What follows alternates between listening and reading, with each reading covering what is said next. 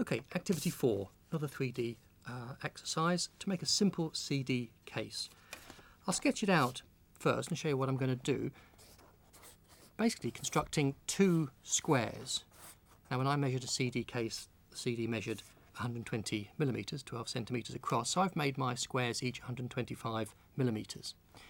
We need to put a tab on two sides there and there so that when it folds together, that's they're held together and I need to put another tab on the front to there. So it's a very simple activity. If you follow the dimensions uh, in the workbook, you'll end up with a drawing that looks like that. You can either do your drawing on a piece of paper like we did for the previous exercise, cut it out, stick it onto a piece of cardboard from a cereal packet, or you can draw it straight onto the cardboard as we did before.